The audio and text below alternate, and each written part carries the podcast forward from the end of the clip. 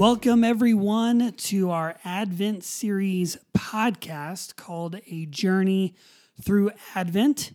I am Neil Cheshire, and I will be your host today. And joining me is the one and only mother of Denver United Church, Mari Brindle. Pastor Mari, how are you doing today? Pastor Neil, super happy to be here. I'm well. Thank you for inviting me. Yes. Um, no, these have been an encouraging encouragement to many people in our church, and so feel honored to be a part of it today. Yes, I can't wait to dive in to what we're talking about today. If you're joining us for the first time, uh, we have been walking through the Advent season, and we started with an intro to Advent, and then we talked about waiting and what is active waiting, and then uh, hopefulness, redirecting, refining our hope so that it is in Christ. And then last week, Pastor Daniel did a wonderful job talking about watchfulness and what it means to be watching for Jesus, something that he commanded us so many times to do in Scripture, and watching for his arrival in our lives. So today we are culminating the series, and this is the final piece in the Advent series with worship. And so from waiting to hoping to watching and then worship. Hmm. So, uh, so Mari, I think to to kick us off uh, today, uh, the first question I have is, what does that look like? What does worship in the context of Advent and of waiting? Uh, what does that look like for us as followers of Jesus? Hmm. Well, first of all, I love worship. Um, it's definitely been a tool in my life that I've seen God use over the years. Probably of all the practices, um, the one that has maybe brought the most fruit in my life. Um, so, because I love worship so much, Christmas is like the best time. The most wonderful worship, time of the year, right? You know, it is. And I think like these old carols, there is like something so powerful about mm, them. Yeah. Um, I mean, we of course we've been singing them for you know, like I wonder how long they date back. I'd love to actually research that. I mean, they're right. so hundreds of years old. Yeah.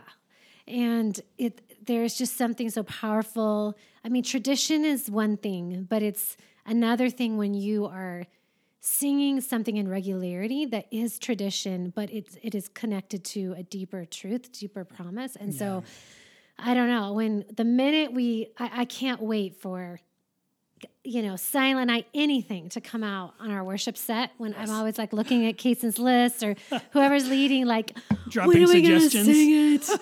yes. Hey, you know? Jason, uh, what about this one? yes. I just, I can't, I can't wait for Christmas music. So, um, yeah, I just think that it is a, at Christmas time in particular, an opportunity just to reflect really like on the year, of course, as we're worshiping God, but in the bigger picture, you know, when you come to the end of a year, you're thinking back on everything to some degree that God has done in your done in your life, hopefully, right? right. yeah. That's I mean the goal is to be reflective at this right. time of year.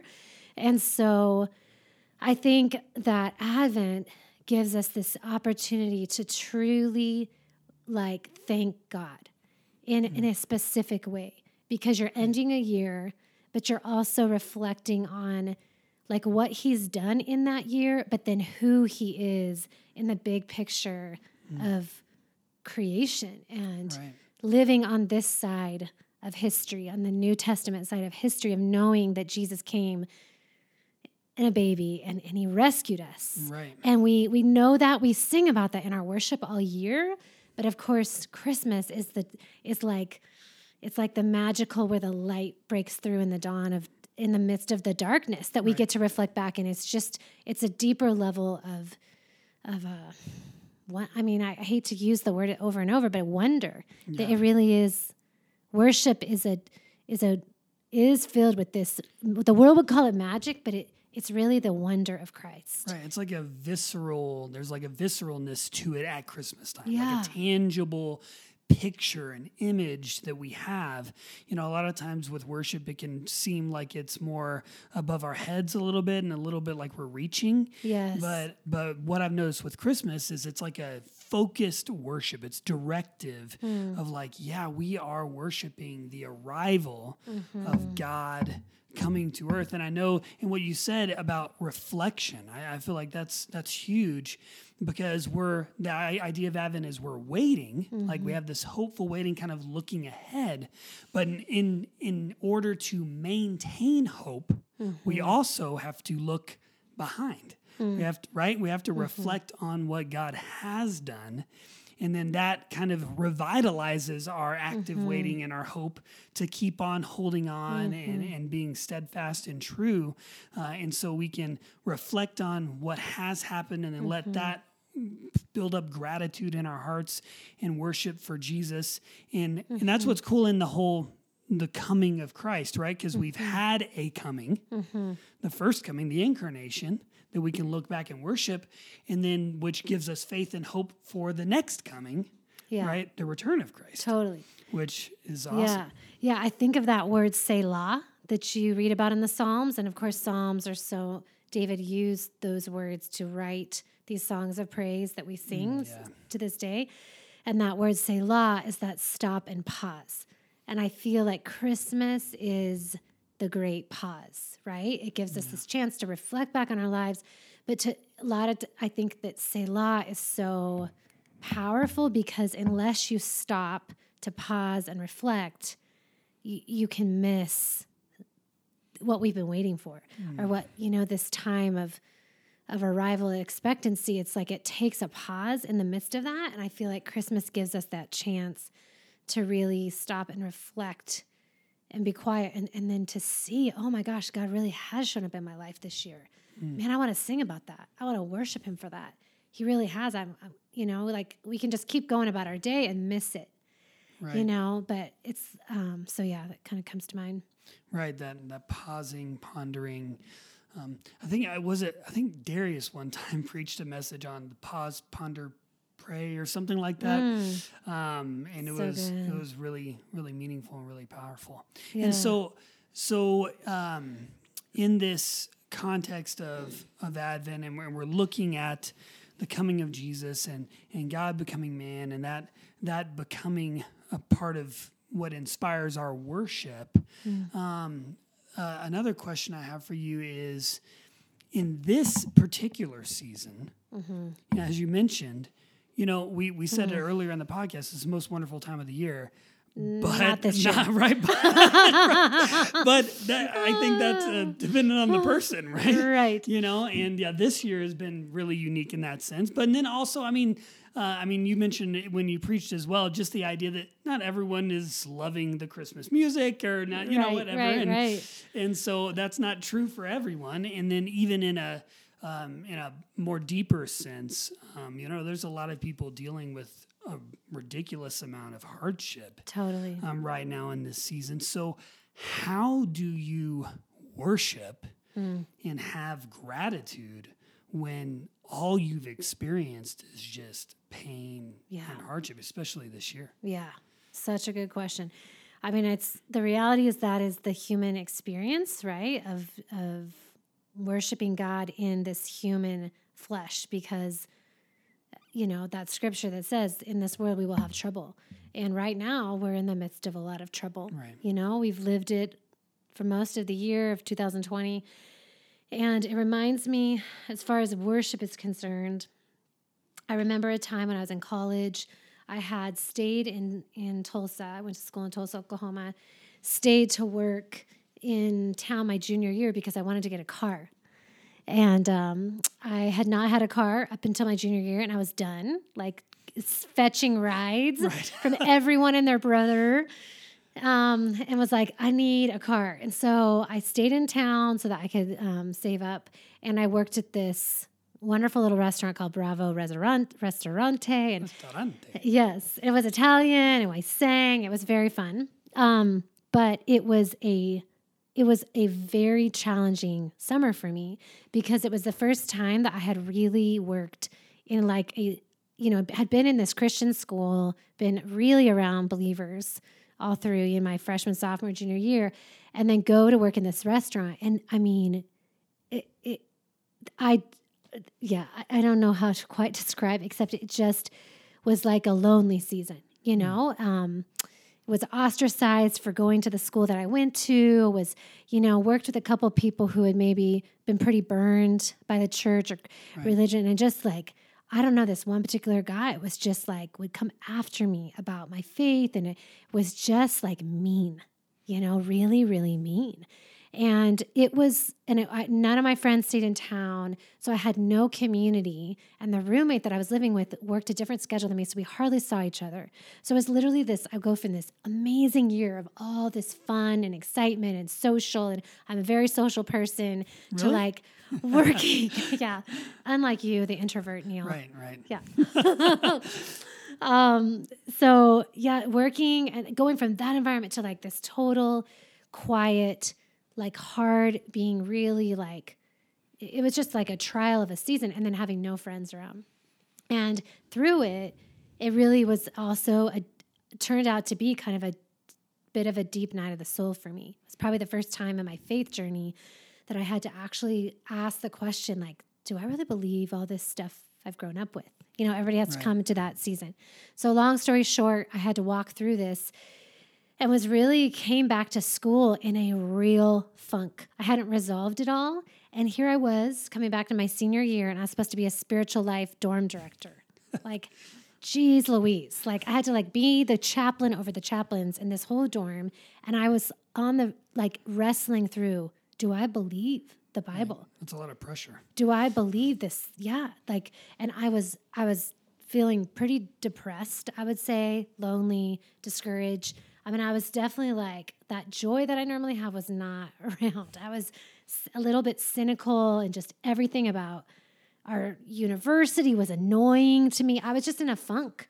And I remember being a part, we had the spiritual life dorm director, they made them sit on the stage, which was weird, but we had to like be up there and like worship with everybody. And I just felt like the biggest fake, you know? I just felt like, I'm struggling and here I'm supposed to be the spiritual leader and I'm like a mess. Like I don't mm. know if I believe this anymore. And so I was working through that season and it was not until like probably the end of the fall when God started really beginning to show himself to me in a personal way. But I still felt like I was finding my faith again, but I was pretty cynical at the church. Like that's right. how it goes, right? You get this little bit of your own knowledge, and all of a sudden you want to start pointing your finger at everybody else. Like, oh, yeah. look at all the fakes out there, you know? And you get all like, oh, you all are a bunch of you don't even know. You're just in this big bubble, you know, and you just don't know anything. Right. Like you need to go in the world, you know. And so I was like Miss higher than mighty, like cynic person. Sure. And I was just not a good spot. And I remember being in a, in a campus ministry service. Everyone's worshiping the way I normally do. And I am just sitting there almost with my arms crossed, like, I just want to get out of here. And I felt the Holy Spirit say to me, You can move out of this, this, I don't know, funk that you are in, but it's going to take, it's going to take a physical action on your part. Like you're going to have to worship me in a physical way. And I was like, What? Like, I don't understand, but I really felt God asking me because I was I had moved through my own journey, but I was still stuck in like just a funk. I don't know, and I wanted to get out of it, and I couldn't. I couldn't just quote the scriptures like before or do the things you know right. that in our spiritual practice that that usually has worked before that's maybe biblical but all of a sudden it's like not working and it's like tanking and you're like yeah. what's wrong what am i doing what's wrong with me and that was the only thing in that time of total like silence that I felt from the Lord. I felt Him asking me, Will you worship me in the midst of this? When you don't understand and you don't like your environment and you think it's all a hoax, are you going to worship me? This isn't about other people, Mario. I'm asking you right now. And so I remember like feeling this like sense of like, big brother like st- are you? Like crossing his arms right. at me are you gonna do it? You know? And i was i wrestled through the entire service with my arms crossed. I just was like having this thing with the lord.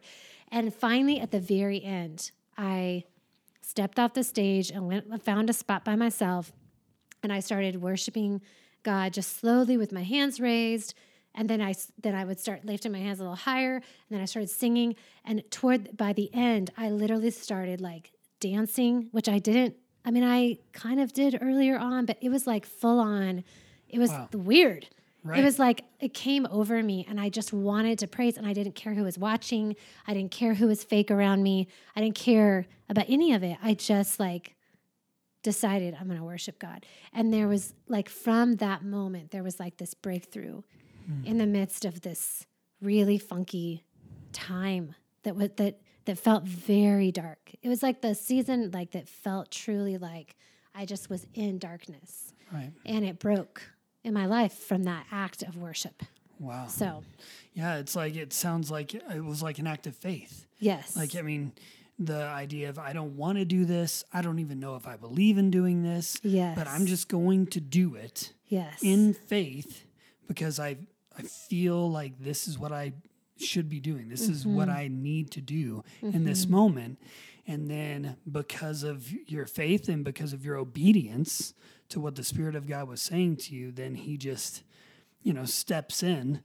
And but like I like what you said is that he you felt like you needed to do something active. Like Yes. I need to act yes. and and it's and i feel like Mm-hmm. that is ultimately like the kind of faith without works like it's Totally. i have to act on this right. yeah, you know if i really believe this then i need to have an action even if i don't feel it Yes. um, and then just this amazing breakthrough happened in your life which is which is so amazing and i feel like I, I feel like there's a lot of people probably listening who have had maybe similar scenarios happen in their own lives where they Mm-hmm. felt didn't feel it and they maybe stepped into a church service or they turned on a you know radio station k-love or something and then Mm-hmm. and then they just started like you said they had an act of faith and then god showed up yes. you know um, Yeah.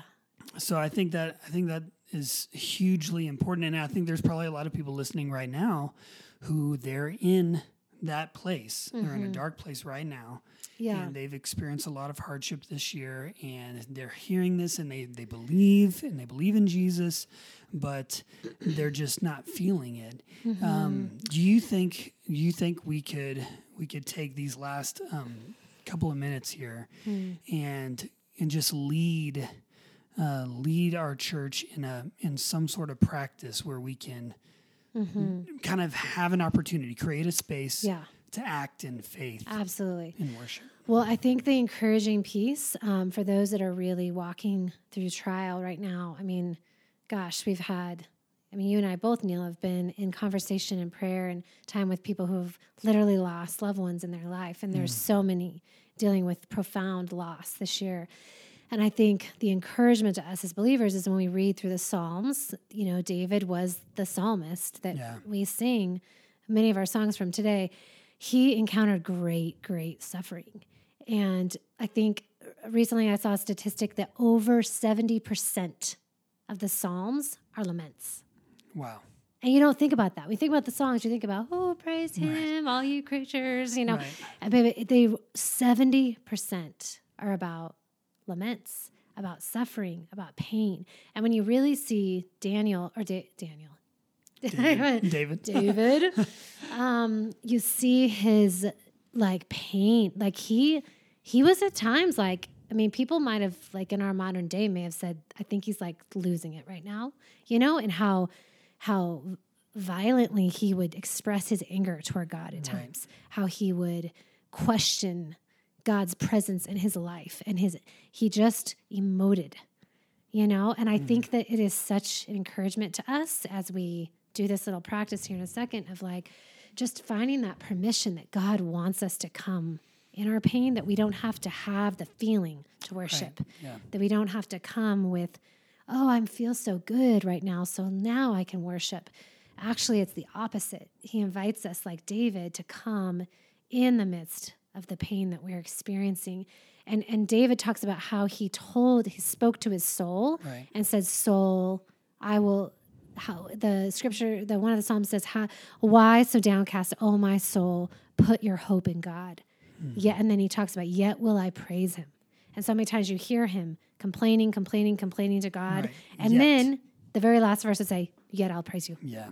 okay but they've, you're I'm really sucky right now god Right. and my life is really sucky but okay yeah, well, i praise you Hmm. i don't know how i don't feel like it but i think that's a great invitation to us um, so Yeah, it's like honesty is our honesty with God is an invitation Yeah. for Him to come into our lives in the real part of who Right. we are and what we're dealing with. Yeah. So, yeah. Totally. So as we as we close our Yeah. time together, um, yeah, do you want to just just take a moment here and let's uh, let's all um, wherever you're at, just uh, we encourage you to engage with with this practice. Okay. Well, I just uh, chose a song, O Come, O Come Emmanuel. I'll just sing a line or two. Um, because one, it's Christmas, and two, it is such a beautiful picture of the longing for a Savior. And for many of us that are in pain right now, that is the longing of our heart is the, is the peace that or the comfort that we desire.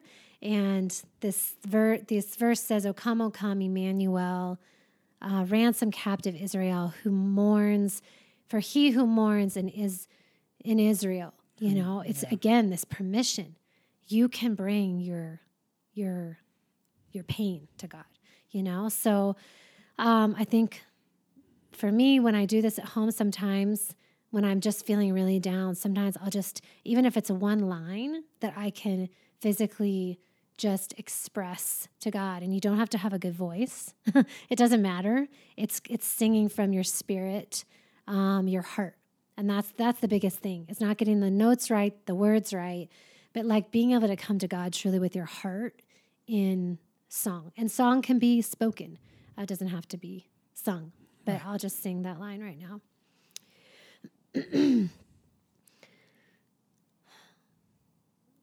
oh come oh come emmanuel and ransom captive is Israel that mourns in lonely exile here until the Son of God appear. Rejoice, rejoice, Emmanuel shall come to thee, O Israel.